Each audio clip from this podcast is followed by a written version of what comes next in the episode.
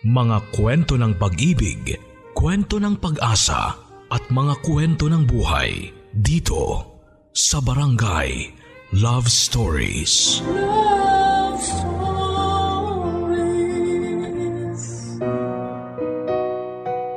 Isang malaking pamana ng mga magulang sa mga anak nito ang isang lupa. Gaano man ito kalaki o kaliit.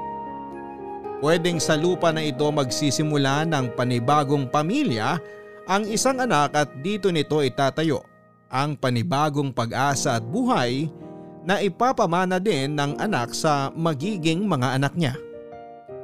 Ikaw kapuso paano kung ang lupa ay magiging sanhi ng awayan ng magkakapatid? Dear Papa Dudut, may mga pagkakataon na magiging sanhi ng tuluyang pagkahati-hati at pagkawatak-wata ng magkakapatid at maaaring mauwi ang lahat na babakuran ang naman ng lupa para hindi na makalapit pa sa isa't isa ang magkakapatid. Ito ang mangyayari kapag nagsisimula ng mag-away sa lupa na minana ang magkakapatid. Ako po si Evelyn, gusto kong ibahagi sa ating mga kabarangay ang karanasan ko sa buhay at ng pagsasama namin ng asawa kong si Melbert Papadudut. Magkakilala na kami ng asawa ko simula elementarya pa lamang hanggang sa niligawan na niya ako noong nasa high school na kami. Pagka-graduate namin ng high school ay nagpakasal agad kaming dalawa papadudot at nakituloy muna kami sa bahay ng mga magulang ni Melbert hanggang sa magkaroon kami ng kaunting ipon ay nakapagpatayo kami ng maliit na barong-barong sa lupa na minana pa sa mga magulang ng ama ni Melbert. Matagal nang patay ang ama ni Melbert kaya ang pinagawa namin ng bahay na lupa ay ang minana niya sa ama. Gusto ko na rin talagang bumukod na kaming dalawa ng asawa ko noon papadudot dahil hindi kami magkasundo ng kapatid ni Melbert na si Rem June at ang asawa nitong si Cora. Mainit ang dugo nilang dalawa sa akin kahit na wala naman akong ginagawa sa kanilang masama. Malapit lang ang bahay ng ina niya, sina Rem June at Cora ay naninirahan pa rin sa bahay ng ina ni Melbert.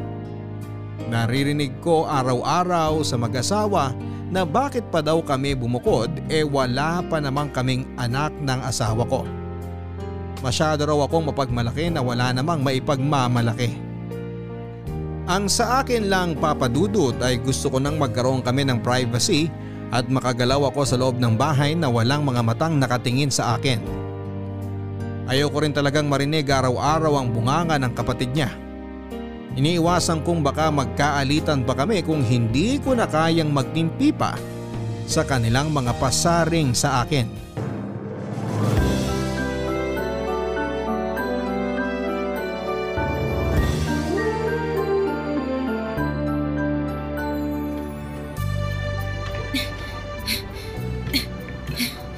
Oh Evelyn, kumusta naman ang manirahan sa sariling bahay? Ah, okay lang naman Cora. Pa kasi kailangan magsarili? Maluwag naman yung bahay ni Mama. Gusto lang naming bumukod na. Kami nga ni Remjun hindi bumukod kahit meron kaming mga anak. Hindi mas lalo na kayo dahil wala pa naman kayong anak. Iba pa rin kasi na meron talagang sariling bahay ang mag-asawa. Yung magkaroon kami ng responsibilidad na ayusin ang bahay at mga sarili namin. Wow ha? Ganon? Yun ang naisip namin. Kayo pala, hindi nyo ba naisip na bumukod na dalawa? Bakit pa? Hindi naman kami pinapali sa bahay ni Mama. Gusto ko kapag magkakabahay na kami, eh yung maayos na talaga. Hindi yung barong-barong lang. Ako, kahit ganyan lang ang bahay namin, masaya na ako kasi matatawag namin na amin ang bahay. Pero wala naman kayong anak. May diferensya ka siguro, no, Evelyn? Tatlong taon na kayong kasal pero hindi pa rin kayo makabuo. Parang lugi si Melbert sa'yo. Ang importante, nagmamahalan kami. Nagmamahalan talaga? Hindi naman namin alam kung sino may depresya sa aming dalawa kasi wala naman kaming pera para pumunta sa doktor at magpatingin. Basta hindi kami nawawalan ng pag-asa na balang araw, ibibigay ng Diyos ang dinadasal namin na biyayaan na kami ng anak. Pero tingin ko talaga ikaw ang may diferensya. Bakit mo naman nasabi? Hindi ka naman doktor. Kahit hindi ako doktor, halata naman kasi eh, di ba? May anak naman ng mga kapatid ni Melbert, kami ni Remjun. May anak din naman ng kapatid ko. At saka yung mga kamag-anak namin. Hindi pa talaga siguro para sa amin. Baka bukas ibigay na ng Diyos. Walang nakakaalam kung kailan. Umaasa kami na balang araw magkakaanak kami. Ipinapasa Diyos na namin ang lahat. Ay naku, basta ako masaya na. Kasi may mga anak na kami ni Remjun. Di ka ba naiinggit? Cora naman, gusto kong magkaanak kami ni Melbert at hindi ako nawawala ng pag-asa na magkaanak kami. Tatlong taon pa lang naman kaming nagsama. Ay, sandali. Magsasampay lang ako. May kukunin lang ako sandali sa loob ng bahay. Maiwan na kita rito, ha?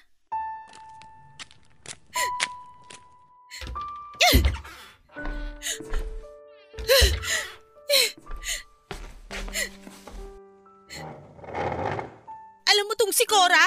Nakakabuisit na talaga eh. Kahit bumukod na tayo, hindi pa rin ako tinatantanan. Pinaparinggan pa rin niya ako. Parang nagbuka akong walang kwenta dahil hindi ako nabuntis. Huwag mo na lang pansinin, mahal. Nakakainis lang talaga, nabubuisit na ako. Parang nawawalan na ako ng respeto sa kanya.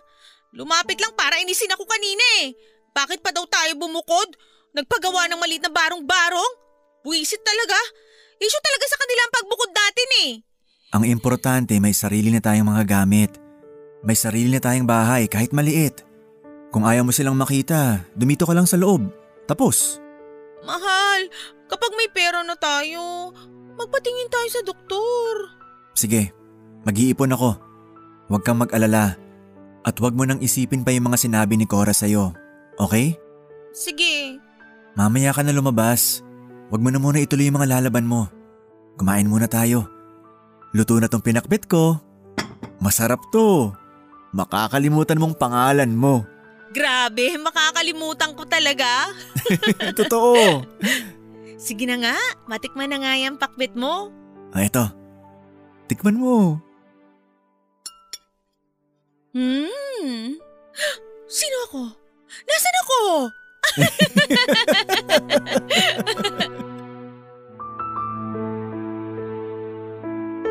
Hindi nga namin alam ni Melbert kung sino ang may diferensya sa aming dalawa dahil wala namang kaming pera para gamiting pambayad sa doktor upang tumingin sa aming kalagayan papadudot. Bawat araw dinadasal ko sa Diyos na sana ay magkaroon na rin ng ingay ng isang bata ang bahay namin. Kapag may pagkakataon si Cora at Rem June ay pinaparinggan nila ako ng mga masasamang salita papadudot. Hindi ko alam kung ano ba ang nakukuha nila sa mga ginagawa nila sa akin. Parang may ginawa talaga ako na sobrang kinakagalit nila at ang hindi ko pagbubuntis ay malaking issue talaga sa kanila na parang kulang na lang. Ay sasabihan nila si Melbert na hiwalayan ako dahil hindi ako makabuo ng sanggol. Gusto ko na nga na manatili na lang talaga sa loob ng bahay para umiwas sa gulo. Pero minsan pumupunta pa talaga si Rem June sa bahay namin at kung ano-ano ang sasabihin na ikakataas ng dugo ko na parang gusto ko na siyang kaladkarin palabas ng bahay namin dahil buwisita na ang pagmumukha niya. Kung hindi lang siya kapatid ni Melbert ay matagal ko na siyang pinatawag sa barangay dahil mapanirang puri na ang binibitawan niyang mga salita laban sa akin. Oh, may TV na pala kayo. Ah, oo. Kahapon lang nabili. Second hand. Yung kasama ni Melbert sa trabaho ang nagbenta. Ah, kaya pala mukhang luma tong TV nyo. Okay lang kahit luma. Ang importante may mapapanood kami lalo na sa mga balita. Para alam din namin kung anong nangyayari sa bansa. Bakit pa kayo manonood ng balita? Hindi nyo na kailangan nun. Wala naman kayong anak eh. Ay, ibibigay din ng Diyos sa amin ng anak sa tamang panahon. Kailan? Kapag bulok na yung matres mo? Kapag matanda na kayo? Kuya naman. Alam mo dapat hindi na talaga kayo bumukod eh. Eh yun po ang napag-usapan naming dalawa ni Melbert. Ilang di pa lang naman ang layo ng bahay ni mama dito. Ano ba talaga ang rason mo bakit ginusto mong bumukod? Hinikayat mo pa yung kapatid ko para pagbigyan yung kapritsyo mo. Eh kami nga hindi bumukod kahit na limang taon na kaming kasal ni Kore. May tatlong anak pa kami. Wala naman kayong anak kaya bakit nyo kailangan magsulo? Iba pa rin yung may privacy kaming mag-asawa. Ang sabihin mo, Madamot lang kayo sa kung anong meron kayo. Tsaka masyado kayo nagmamataas. Ano? Hindi ganun ang dahilan namin. Iba pa rin kasi na nakahiwalay kami ng bahay. Yung may responsibilidad kami sa sarili naming bahay. O anong gusto mong sabihin ngayon? Na hindi ako responsable? Ha? Ganun ba, Evelyn? Ay hindi po. Hindi naman ikaw o yung pamilya mong pinag-uusapan. Ang pamilya namin ni Melbert ang ibig kong sabihin. Ayus-ayusin mo yung pagmumukha mo ha. Tsaka ayus-ayusin mo yung tono ng pagsagot-sagot mo sa akin. Asawa ka lang ng kapatid ko, pinapaalala ko sa'yo. Kuya naman. Kuya, kuya naman. Ayusin niyo buhay niyo. Sabihin mo kay Melbert, di ko na siya maaantay. Makaalis na nga. Peste.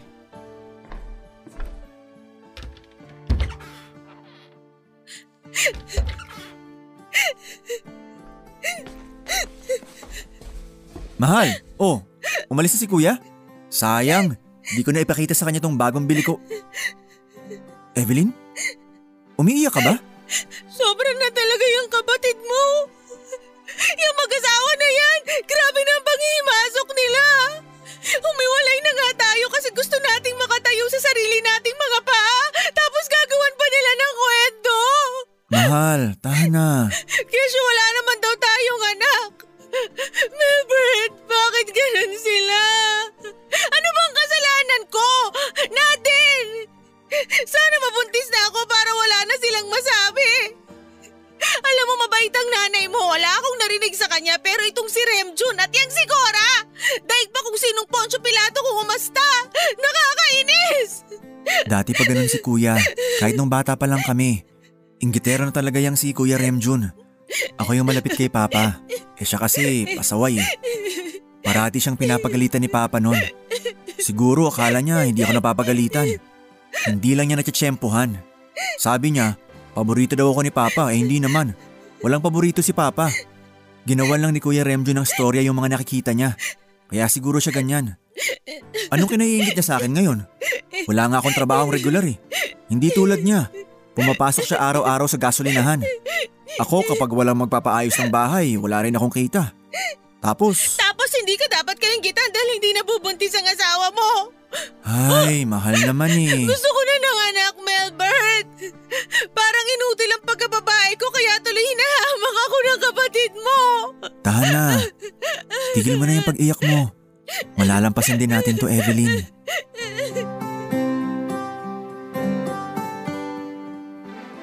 Kailan kaya ako mabubuntis? Gusto ko nang tumigil na sa pangungutya sina Rem June at Cora sa akin at gusto ko nang tigilan na nila ang pangihimasok sa amin ni Melbert. Pakaramdam ko'y impyerno araw-araw tuwing nakikita ko silang dalawa na mag-asawa. Nire-respeto ko sila pero sumusobra na ang pagtrato nila sa amin papadudot. Para pong gusto nila na sila ang masusunod at parang gusto nila na sila ang sundin namin at kung anong plano nila para sa amin. Ang sabi ni Melbert sa akin ay magpasensya lang hanggat kaya ko pa. Dahil mas mabuti nang umiwas sa gulo. Mahirap na po talaga na magkakagulo pa kami lalo na at magkapatid sina Melbert at Rem June. Ang pangit po na nag-aaway ang magkapatid. Dapat po ay nagdadamayan silang dalawa papadudot. Sabi rin ni Melbert sa akin na poprotektahan niya ako kapag sobrang natatapakan na ang pagkatao namin kaya nagtitiis at nagtitimpi lang talaga ako papadudot. Ganito talaga siguro ang buhay ng isang mahirap na kinasal sa isa ring mahirap. Kailangan mo mag-adjust sa lahat at pakisamahan mo. Kahit gaano man kahirap pakisamahan ang mga kamag-anak ng asawa mo. Barangay Love Stories. Barangay Love Stories. Ang mga Kapuso shows mapapanood at mapapakinggan din abroad via GMA Pinoy TV, GMA Live TV, at GMA News TV channels. Para mag-subscribe, visit www.gmapinoytv.com. Follow us at GMA Pinoy TV on Facebook, Twitter, Instagram, YouTube, Viber, and TikTok for the latest updates on Kapuso programs, artists, events, promos, and more. Salamat, Kapuso! Barangay Love Stories. Barangay Love Stories. May pamangkin ako nabuntis papadudot. Bata pa siya, wala pa sa legal na edad. Walang umakong ama sa kanyang dinadala kaya naisipan namin ni Melbert na kausapin ang pamangkin ko at ang mga magulang niya na ipagpatuloy lamang ang pagbubuntis dahil kasalanan sa Diyos ang magpalaglag ng bata sa sinapupunan. Gusto namin na ampunin ang bata para masilayan niya ang mundo. Pumayag ang pamangkin ko at ang mga magulang niya. Tuwang-tuwa kaming dalawa ni Melbert dahil sa wakas ay magkakaanak na kaming dalawa at matutulungan pa namin ang isang anghel na mabuhay sa mundo. Para sa akin, sarili kong anak ang iniluwal ng pamangking ko papadudot. Nung una ko siyang makarga sa mga bisig ko ay sobrang tuwa ko po talaga. Bagay din sa asawa ko na maging ama ng baby habang karga-karga niya ang bata. Hindi talaga namin inisip na ampon ang bata. Iniisip namin na sarili namin siyang anak. Nang malaman ito ni na Rem Jun at Cora ay nagalit sila sa amin dahil bakit daw kami nagampon at parang sinasabi namin talaga na baog ang isa sa amin. Hindi ko na sila iniintindi papadudot. Pero itong si Kuya Rem Jun ay sobrang galit talaga sa ginawa namin. Baby, tahan na. Love ka namin ng papa mo. Melbert, buksan mo muna ang pinto. Sige. Baby, tulog na. Tulog na yung baby na yan. Kuya? Oy, Diba? Melbert, ano ba yung ginawa niyo doon sa poso? Bakit parang... Oh, bakit may karga-kargang bata yan si Evelyn? Kaninong anak yan? Ah, anak namin. Anak nyo? Paano nangyari yun? Paano kayo nagkaanak? Anak mo ba sa ibang babae yan, Melbert? Kasi wala ko naaalalang nagbuntis si Evelyn. Eh, inampo namin. Anak ng pamangkin ni Evelyn pero tunay na anak ang turing namin sa bata. Ano na naman itong pinag-aagawa ninyong mag-asawa? Ha? Ang dami niyong kalokohan talaga eh. Ano ba talagang problema mo kuya? Bumukod na nga kami para magkaroon kami ng sariling buhay na mag-asawa eh. Ginaganito mo pa rin kami. Tigilan mo na nga panghihimasok sa amin. Ako hindi ko nangingialam sa buhay mo. Aba, bastos kang gago ka. Ikaw ang bastos kuya. Wala kaming ginagawang masama. Nananahimik kami rito. Kanino bang bahay itong pinasukan mo? Hindi ba bahay ko? Kung pumunta ka lang dito para mang insulto, umalis ka na. Bakit? Ano bang ipinagmamalaki mo sa akin? Ha? Itong bahay mo? Na isang ihip lang ng hangin eh tatangayin na? O baka naman nagmamalaki ka na ngayon kasi pakiramdam mo isa ka ng ama? Ha? Para sabihin ko sa'yo, hinding hindi ka magiging isang ama. Dahil baog naman yung asawa mo. Baka nga baog ka rin eh. Hindi kayo magkakaanak kahit kailan. Sumusobra ka na! Aray! Tarantado ka! Baby, baby, sandali lalapag lang kita ha. Ano ba? Ano? Tumigil na kayo! Bastos mo! Ang kapal na mukha mo! Nandito ka sa bahay ko! Napakawalang kaya mo! Tigilan nyo na nga yan! Sige! Ano? Kapal na mukha mong tarantado ka! Ano ba? Pigilan mo yung asawa mo! Para huwag mo kawatin! Tarantado to eh! Ano? Sige! Umalis na kayo! Ang kakapal na mukha nyo! Ikaw, talaga ng mukha niyong mag-asawa! Lamunin sana kayo ng lupa! Halika na, Remjun! Umuwi na tayo! Mabuti pa nga. Iwanan na natin tong dalawang walang kwentang to. Ikaw, Melbert ha. Hindi pa tayo tapos. Tarantado ka. Hindi ka na. Melbert, umupo ka rito. Gagamutin ko yung sugat mo. Ay, sandali. Saan ko ba nalagay yung mga gamot? Ah, ah, ito, ito. Oh, ito na. Medyo mahap dito, ha? Aray! Dahan-dahan naman! Ganito talaga yan. Mahapde. Ay, bakit mo kasi sinuntok at pinatulan yung kapatid mo? Ang sabi mo sa akin, wag kong patulan, pero ikaw... Nagtitimpi lang talaga ako nung nandito pa si Mama. Buti nandun na si Mama sa kapatid kong babae. Doon na siya tumutuloy. Malayo na dito sa atin. Hindi na niya makikita na nag-aaway kami ni Kuya. Nakakainis talaga silang dalawa. Sinabi mo pa. Parang hindi ko kapatid eh. Nilait pa tong bahay natin. Eh sila nga, kinamkam na nila yung bahay ng mga magulang ko. May narinig ba sila sa akin? Pero sana, hindi mo na lang pinatulan. Mas okay na yon. Para alam niyang hindi ako natatakot sa kanya. Para tigilan niya na tayo. Alam mo Evelyn, masaya ako at may baby na tayo. Buti na lang. Kung hindi dahil sa baby natin, hindi ako kakalma. Pero mahal, mamahalin ko siya na parang tunay kong anak. Ako rin. Mamahalin ko ang baby natin. Tingnan mo, parang namana ni baby yung ilong ko. Ay, oo nga no. Matangos ang ilong niya. Lalaking maganda ang anak natin at mabait. Mana sa ating dalawa. Pangako, pagsusumikapan ko ang lahat para lumaki na mabuti ang anak natin, Evelyn.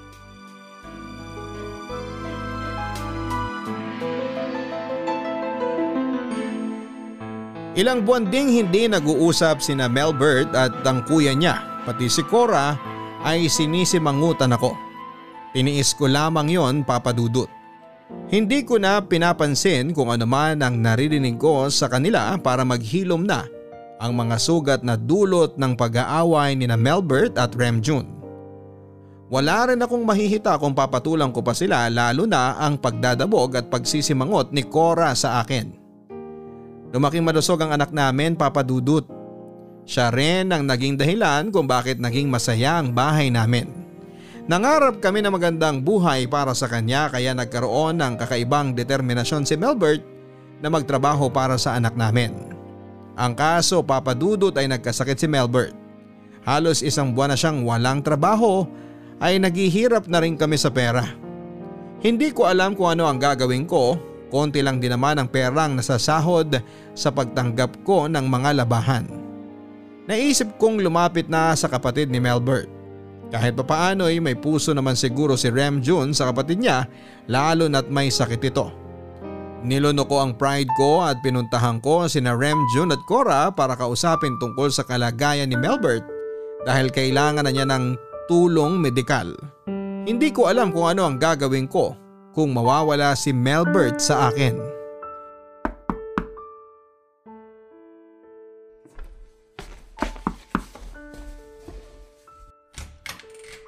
Oh, anong kailangan mo? Ah, pwede ba akong pumasok? Sige, pasok ka. Salamat. Cora, sino ba yan? Si Evelyn! Ano? Eh bakit daw? Anong kailangan yan? Oh, himala. Ba't nandito ka? Kuya, si Melbert kasi... May sakit. Hindi na halos makalakad. Ang payat-payat na niya. Gusto ko sanang ipadoktor kaso wala naman kaming pera. Baka may pera ka, manghihiram sana ako. Kapag maging maayos na ang lahat, ibabalik ko agad sa iyo ang pera niyo. Nanghihiram ka eh, paano nyo maibabalik yon? Sigurado hindi na kayo makakabayad. Eh wala naman kayong pinagkakakitaan dalawa eh. Iba talaga kapag nangangailangan na, no? Tsaka lang lumalapit. Kapal ng muka. Kuya naman, nahihirapan na ang kapatid mo. Naawa na ako sa kalagayan niya. Kaya ni Melbert yan. Mabubuhay yon. Sinat lang yan. Alam niyo yung problema rin sa inyo? Nag-ampon-ampon pa kayo eh. Eh di sana yung mga ginagastos nyo para dun sa bata, eh pinangkakain nyo na lang. Pinambibili nyo na lang ng mga kailangan nyo. Hindi nyo kasi ginagamit yung utak nyo. Magpapamilya kayo, hindi nyo naman pala kaya. O ngayon, hirap na hirap kayo. Para kayong kawawa. Tapos sasamahan loob nyo sa amin pagka hindi namin kayo pinautang. Ugali nyo rin eh. Kanya na ba talaga kayo katigas? Kahit lumuda ko sa inyo, gagawin ko. Gusto ko lang bumalik sa dati ang kalusugan ng asawa ko. Kahit maglululuhod ka dyan at maglulumpasay, kahit lumuha ka pa ng dugo, wala kang mapapala dyan. Wala akong ipapahiram sa iyo. Umuwi ka na doon sa bahay nyo. Alagaan mo yung anak nyo. Grabe naman kayo. Kuya naman. Kayo ang grabe. Wala akong ipapahiram na pera sa inyo. Umuwi ka na. Cora, babalik na ako doon sa gasolinahan. Abot mo nga sa akin yung jacket ko. Sandali. Oh, eto, Remjun. Ay, nako. Oh, Cora. Ikaw nang bahala dito kay Evelyn ha. Huwag mo nang patagalin dito yan, pauwi mo na. Mamaya malasin pa yung bahay eh. O sige na, alis na ako.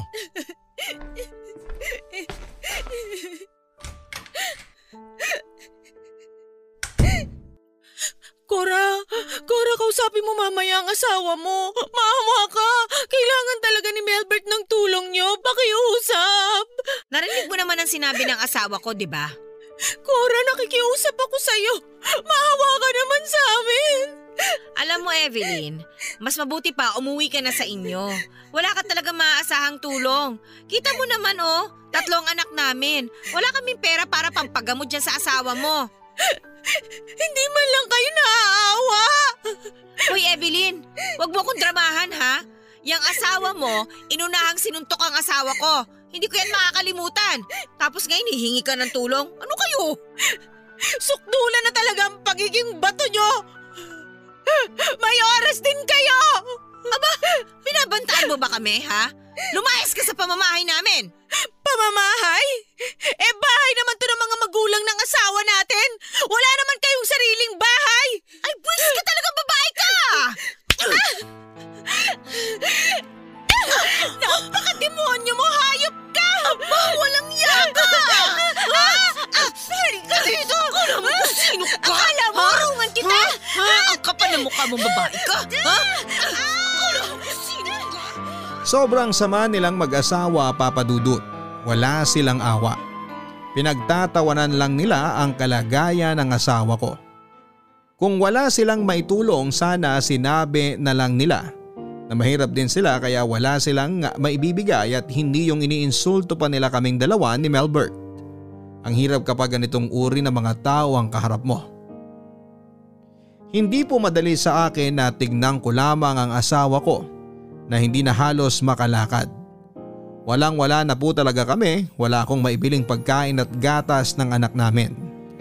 Para kaming pinagsakluban ng langit at lupa papadudot. Hindi ko kayang mawala ang asawa ko. Kailangan kong humanap ng paraan para maisalba ang kanyang kalusugan. Maisalba ang pamilya ko. Ngayon pa ba ako susuko na meron na kaming anak? Kailangang lumaban. Kailangang malampasan namin ito. Nag-isip kaming dalawa kung saan at paano kukuha ng pera para sa pagpapagamot niya. Buong araw at gabi kaming nag-iisip kahit masakit na ang ulo ko dala na rin sa wala na akong kinakain. Sinisigurado ko na lang na merong makain ng anak namin at si Melbert. Hindi ko matiis ang sarili ko papadudot. At sinabi ko na kay Melbert na humingi ako ng tulong sa kapatid niya pero ang nakuha ko lang ay pangiinsulto at pinagtawanan ng kalagayan namin. Agad-agad na namuo ang sobrang galit sa puso ng asawa ko. Umiiyak na lamang ako papadudot. Ang pag-iyak ko at pagyakap sa kanya ang tanging alam kong maibabahagi ko dahil walang wala talaga kami.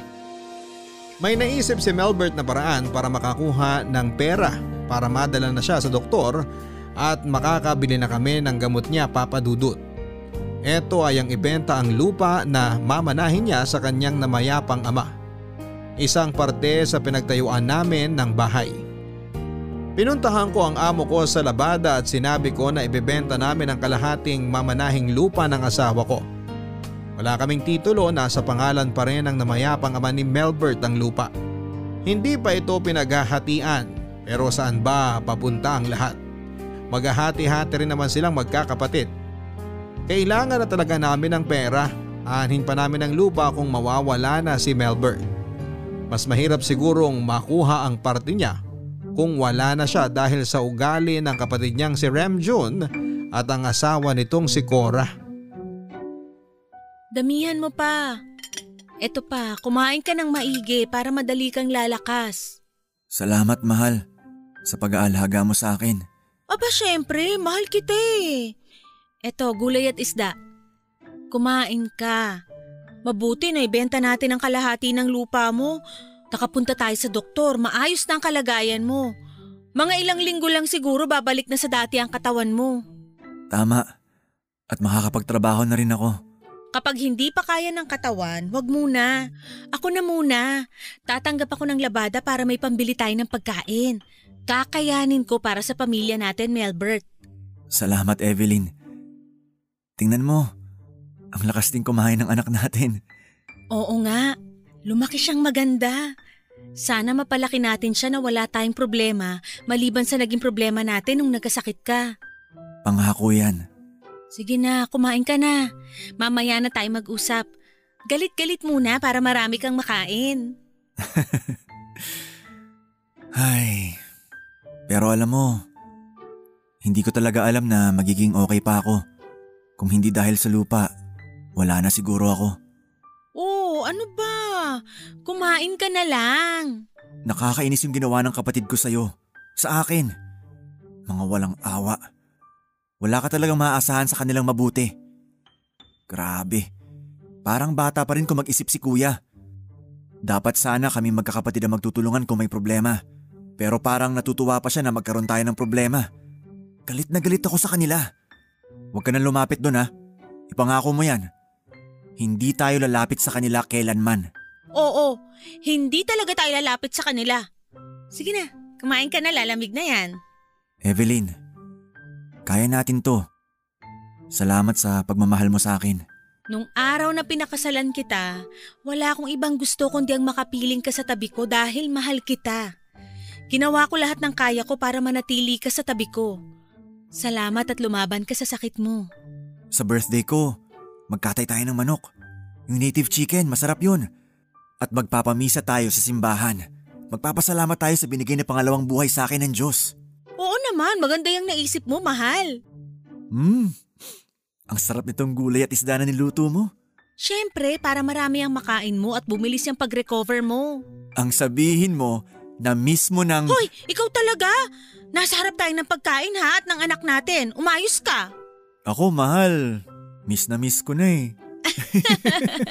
Kumain ka na nga kung ano-ano pa yung iniisip mo. Sigurado ako na miss mo na rin to. Ano? Ikaw talaga. Tama ako, no? Oo na.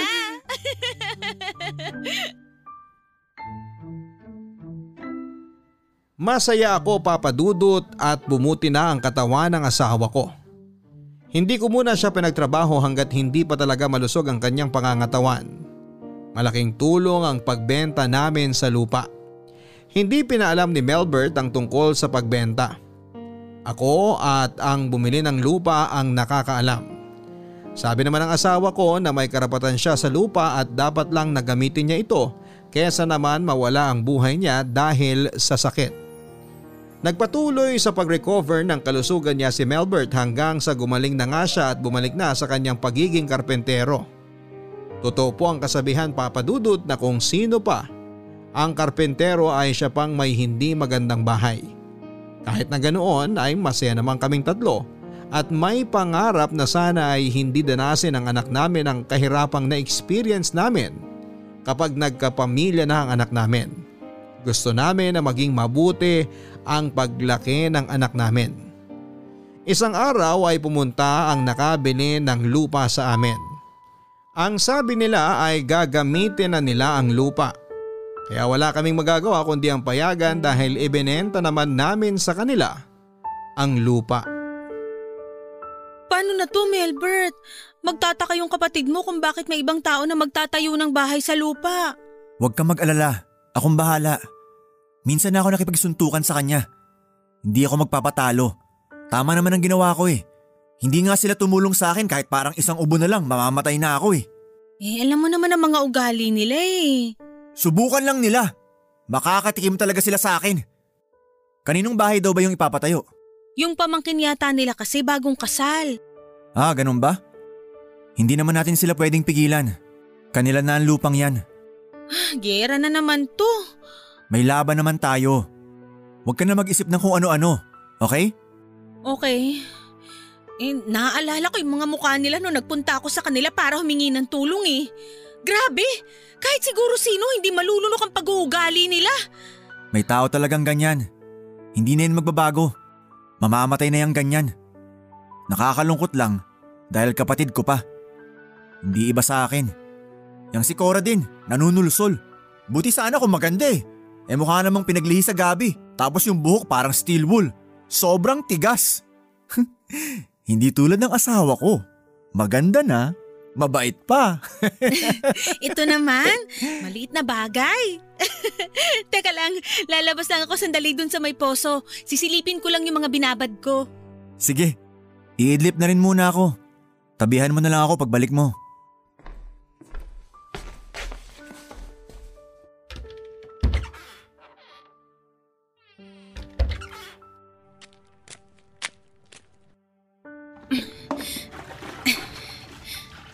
Hoy! Evelyn! Evelyn! Oh, kuya. Ano yung nabalitaan ko na may magpapatayo daw ng bahay dito sa lupa namin? Ah, ah, ano? Nagdesisyon kayong dalawa na hindi kinukonsulta sa amin? Alam mo, ikaw talaga siguro may pakana nito eh, no? Dahil ang balita ko, yung magpapagawa daw ng bahay dito, pamangkin ng amo mo. Kayo na lang ang mag-usap ng kapatid mo. Anong kami ang mag-usap? Mag-usap kayong dalawa sa barangay, kasama nung magpapatayo ng bahay. Lupa namin to tapos ibang tao magpapatayo ng bahay dito? Hindi naman namin sila kaano-ano? Talagang buwisit ka sa buhay namin ng kapatid ko eh. Kapal na mukha mo. Napaka-intermitida mong gago ka. Buwisit ka talaga. Ano? Huwag mo ako matawag-tawag na buwisit dahil kayo ang buwisit! Aba sumasagot ka pa. Ang kapal din naman talaga ng pagmumukha mo eh, no? Masyado ka mapagbataas ha? Tigilan mo ang pagtataas ng boses sa akin dahil hindi ikaw ang nagpapakain sa akin! Huwag mo akong takot-takutin! Malis ka na nga! Alis! Ang lakas ng loob mo ah. Ano ba ipinagmamalaki mo? Alis! Hoy, makinig ka mabuti. May araw ka ring babae ka. Kayong dalawa ng asawa mo, pati na yung magpapatayo ng bahay dito sa lupa namin. Mga hayop kayo! Kapal na mukha mo!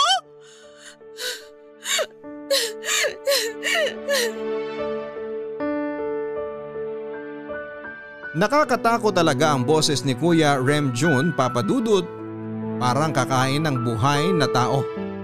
Nanginginig ako at pinipigilan ko ang sarili ko baka kung ano pa ang magawa ko. May kasalanan din naman talaga kami dahil hindi namin ipinaalam na ibinenta na namin ang parte ng lupa na mamanahin ni Melbert. Pag uwi ko sa amin ay sinabi ko kaagad sa asawa ko ang nangyari. Tinawagan na niya agad ang ina niya para sabihing ibinenta ng hanamin ang kalahati ng makukuha niyang lupa sa kanyang ama. Sinabi ni Melbert sa ina na wala na siyang ibang mapagkunan ng pera kundi ang ibenta ang lupa at sinabi niya ang dahilan sa kanyang ina. Ang sabi lang daw ng mama sa asawa ko ay alam naman niya ang tama at mali at may karapatan naman siya sa lupa dahil sa ama nila ito at anak si Melbert. Dagdag pa ng ina niya na kailangan naman talaga niya ng pera kaya niya nagawa yon. Mas mahalaga ang buhay kesa sa lupa. Kaya walang problema sa ina ni Melbert. Etong sina Rem June at Cora lang talaga ang naghahanap ng problema papadudot. Barangay Love Stories. Barangay Love Stories. Ang mga Kapuso shows mapapanood at mapapakinggan din abroad via GMA Pinoy TV, GMA Live TV at GMA News TV channels. Para mag-subscribe, visit www.gmapinoytv.com. Follow us also at GMA Pinoy TV on Facebook, Twitter, Instagram, YouTube, Viber, and TikTok for the latest updates on Kapuso programs, artists, events, promos, and more. Salamat Kapuso! Barangay Love Stories. Barangay Love Stories.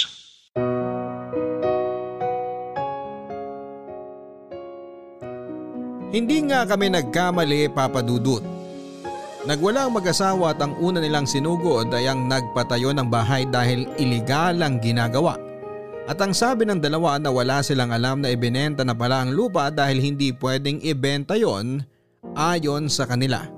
Dahil hindi pa naman opisyal na hinahati ang lupa ng magkakapatid. Pinagbantaan pa nila na ipapabarangay ang mga ito pero sabi din na nagtayo ng bahay na subukan lang nilang ipabarangay sila dahil hindi rin sila aatras. Dahil may pinanghahawakan silang agreement na nakapirma ang asawa ko na ibinenta nga ni Melbert sa kanila ang lupa. Hindi na makatiis si Rem June at sumugod na ito isang araw sa bahay. Walang trabaho noon si Melbert, nagpang-abot silang dalawa.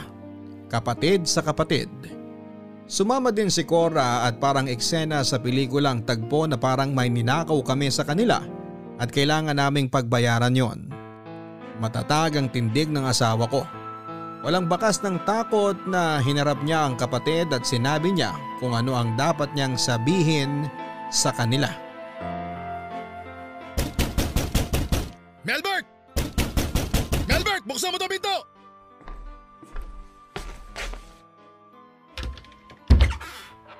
Melbert, nandito si Kuya Remjon. Pasok ka kuya. Hoy, tarantado ka? Bakit binenta mo yung lupang yon?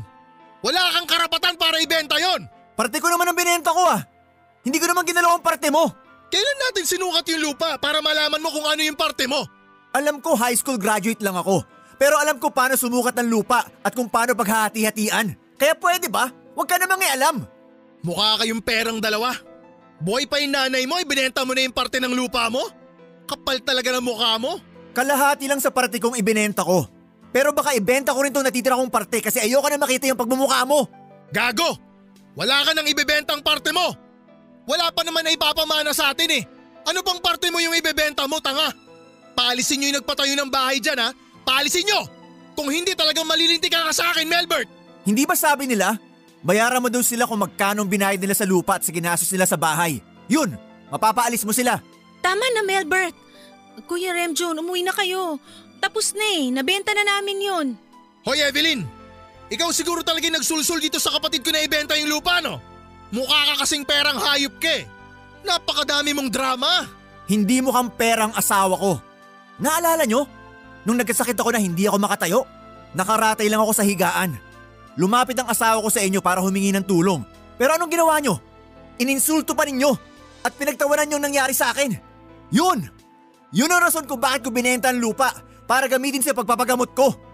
Ikaw, anong gagawin mo kung ikaw yung nasa katayuan ko ng mga oras na yon? Sabihin mo nga sa akin kuya. Basta wala na tayong pag-uusapan pa. Wala ka na rin ibebenta ang lupa. Tapos! Utak talangka ka talaga. Gusto mong mamatay ako. Yan! Kitang kita ko ng ugali mo. Yung asawa mo rin. Isa pa yan. Hoy! Bakit mo ako dinadamay dito? Hindi ba nagmamakaawa ko no na sana pakinggan niyo ako? Na may problemang malaking hinaharap ang asawa ko dahil sa sakit niya at takot akong baka bawian siya ng buhay pero wala eh. Isa ka pa sa walang naitulong kundi apakan kami. Aba, tarantado kang babae ka! Wala naman kayong ginawa kundi apakan ng pagkatao namin. Nagpakumbaba na ako, nilunok ko na ang pride ko para humingi ng tulong sa inyo pero anong ginawa nyo? Ininsulto nyo lang kami. Ang sakit dahil kayo lang ang pamilya ni Melbert dito eh. Dapat magtutulungan tayo dito pero parang hindi yun ang gusto nyo mangyari. Gusto nyo gumapa kami sa putik. Mahirap lang kami pero marunong kaming respeto ng ibang tao. Pero sa ginawa nyo, nawala na rin ang respeto ko sa inyong dalawa. Ang dami mong sinasabi, puro kasatsat. Wala namang kwenta yung mga pinagsasabi mo. Sige! Magsalita ka pa laban sa asawa ko. Hindi kita uurungan kuya. Lalabanan kita. Wala ka na talagang galang tarantado ka. Ako walang galang? Sino ka ba para igalang ko ha? Kapal na mukha mong gago ka. Tama na! Sabi ko sa'yo, di ba paalisin mo yung mga nagtayo ng bahay dyan? Kapal na mukha Wala ka talagang kwentang kuya. Tarantado ka! Gago ka, Melbert! Tarantado ka! Eh di pa barangay mo! Wala akong pakialam! Di magkita-kita tayong lahat sa barangay! Napakawalang hiya mo, Melbert! Magsama kayo niyang asawa mo sa impyerno! Mga gago kayo! Manahimik ka na! Umuwi na kayo ng asawa mo!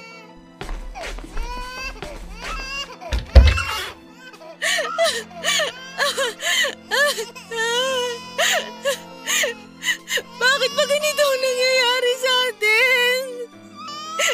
Hindi ba niya naintindihan ang kalagayan natin? Sana mangyari sa kanila tong nangyari sa atin at nang malaman nila na hindi madali ang pinagdadaanan natin. May araw din ng mga yan. Makikita nila. Ang dami mong mga sugat sa mukha. Okay lang ako. Madali lang maghilom ng sugat sa balat. Pero itong sa loob ko, matatagalan bago ito maghilom. Ay, parang hindi ko siya kapatid. Halika nga. Kamutin ko yung sugat mo.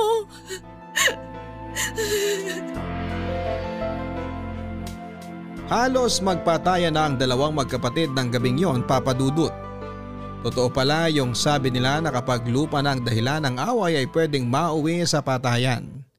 Buti na lang at naawat namin sila ni Cora. Puno ng pasa ang mukha ng asawa at maging si Kuya Rem Jun. Malala na talaga ang awayan nila.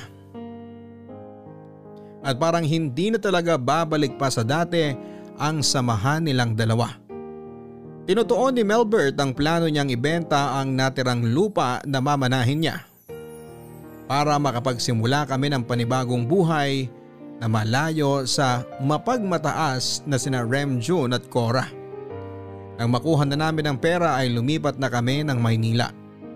May kasamahan siya na nagpapanday na pinapasok siya sa isang construction habang ako naman ay nagkaroon ng tindahan sa inuupahan naming bahay. Maayos ang naging takbo ng buhay namin dito sa Maynila papadudot. Ito yung sinasabing nakatayo na talaga kami sa sarili naming mga paa. Pinaaral namin ang anak namin ng kinder, sobrang nakakatuwa ang masubaybayan ng paglaki ng isang bata.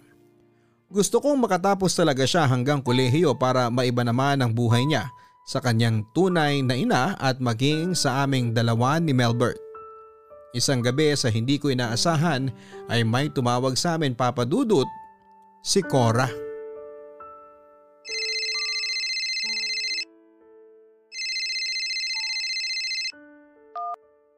Hello, sino po sila?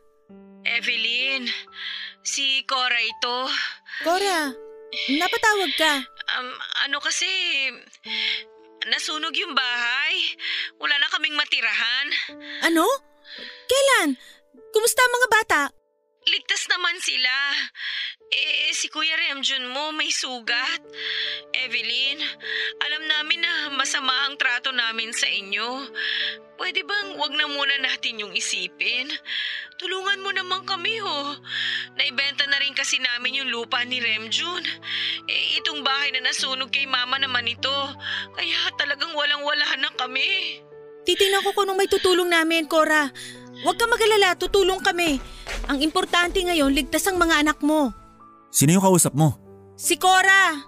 Oh, bakit napatawag? Anong meron? Melbert, nasunog ang bahay ni Mama. Wala nang matira ng kapatid mo. Binenta na rin nila ang lupa kaya wala na silang ibang maisip na paraan kundi humingi ng tulong.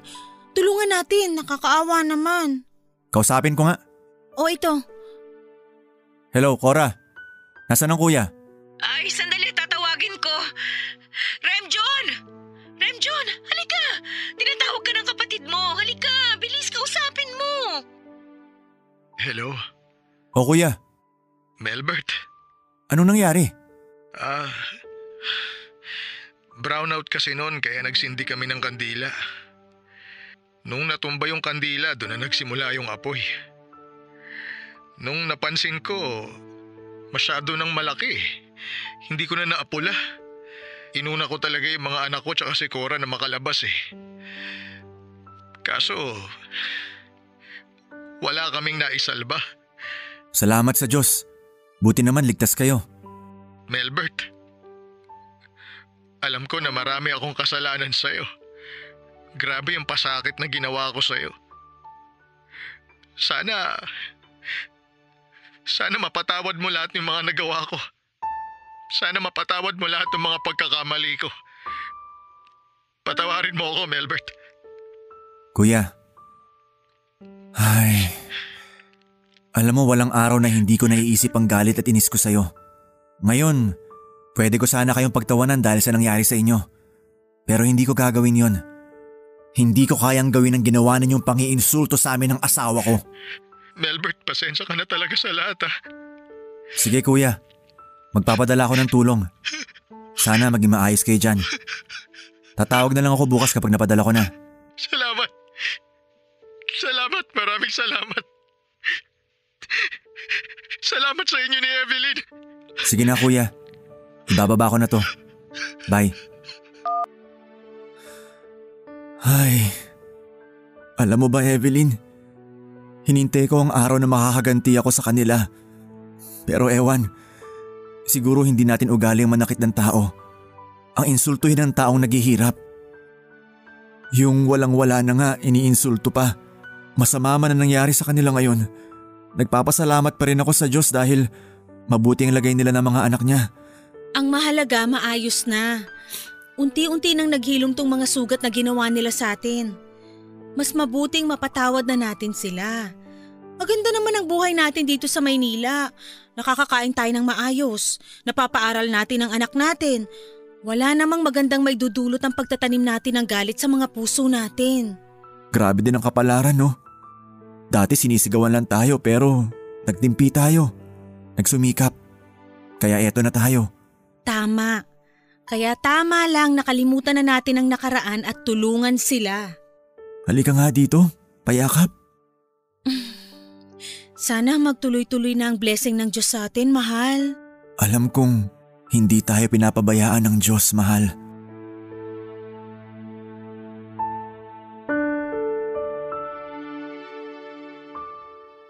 Parang ang dali lang magpatawad papadudot.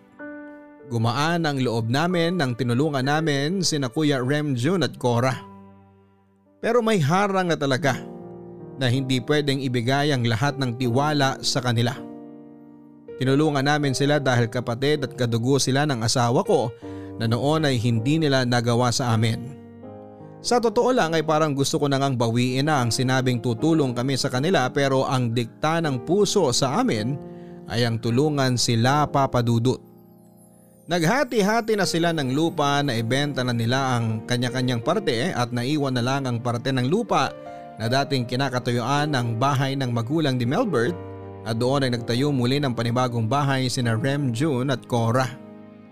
Nang mamatay ang ina nila ay umuwi kami ni Melbert at doon kumuling nakita ang mag-asawang Rem June at Cora. Kapansin-pansin sa mga mukha nila na nahihiya sila sa ginawa nila sa amin noon papadudot. Tama po ang sabi na hindi humihinto ang pag-ikot ng mundo. At minsan kung sino yung nasa itaas ay mapupunta sa baba para malaman nila kung ano ang nagawa nilang pagkakamali noong nasa itaas sila. At kung sino naman yung nasa ibaba noon at sa muling pag-ikot ng kapalaran ay nasa itaas naman ay alam nila kung paano tumingin sa baba at tumulong sa nangangailangan. Ang inyong kapusot kabarangay, Evelyn. May mga pagkakataon talaga na nasisilaw tayo sa pera, sa ari-arian at maging sa kapangyarihan ng pera at estado ng buhay. Nakalimutan natin na umiikot ang gulong ng kapalaran. Hindi lahat ng oras ay nasa ibabaw ka. Minsan ay nasa ilalim ka at ito ang panahon na kailangan mo ng karamay sa buhay. Kailangan mo lalong lalo na ang iyong pamilya. Kung anumang pagsubok ang dumating sana maging buo pa rin ang inyong pamilya at malalampasan ninyo ang hamon ng buhay tulad ng awayan sa lupang minana.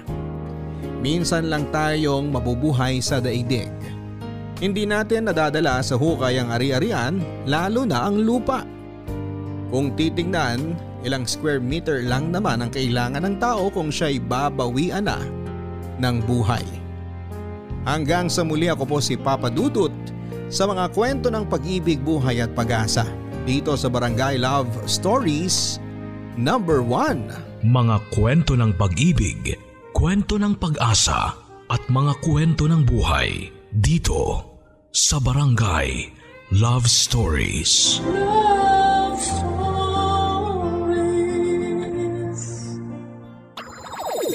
Nagustuhan ng iyong napakinggan? Ituloy yan via live stream sa